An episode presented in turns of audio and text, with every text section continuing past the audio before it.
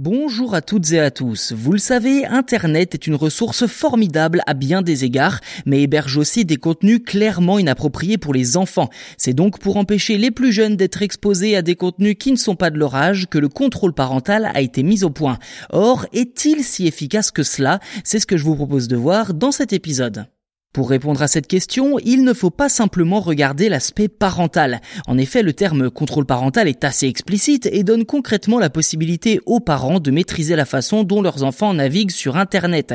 Ceci dit, pour que cette fonctionnalité soit pleinement efficace, encore faut-il que les éditeurs et fournisseurs de contenu jouent le jeu. Si certains se montrent réticents, ils pourraient très bientôt ne plus avoir le choix. En effet, plusieurs députés de la République en marche ont déposé au début du mois une proposition de loi afin d'installer par défaut le contrôle parental sur absolument tous les futurs appareils électroniques.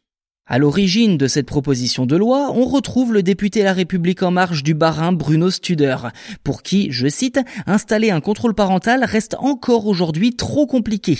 Il y a trop peu de parents qui s'en saisissent et parmi les parents qui ne s'en saisissent pas, il y a une surreprésentation des catégories sociales les plus défavorisées. Fin de citation.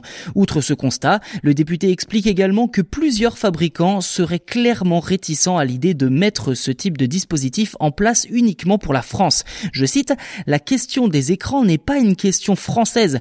On est là face à un problème global. En France, 8 enfants sur 10 âgés de 10 à 14 ans vont régulièrement sur Internet sans leurs parents et estiment que le contrôle parental serait contre-productif, argumentant que les relations familiales se basent sur la confiance.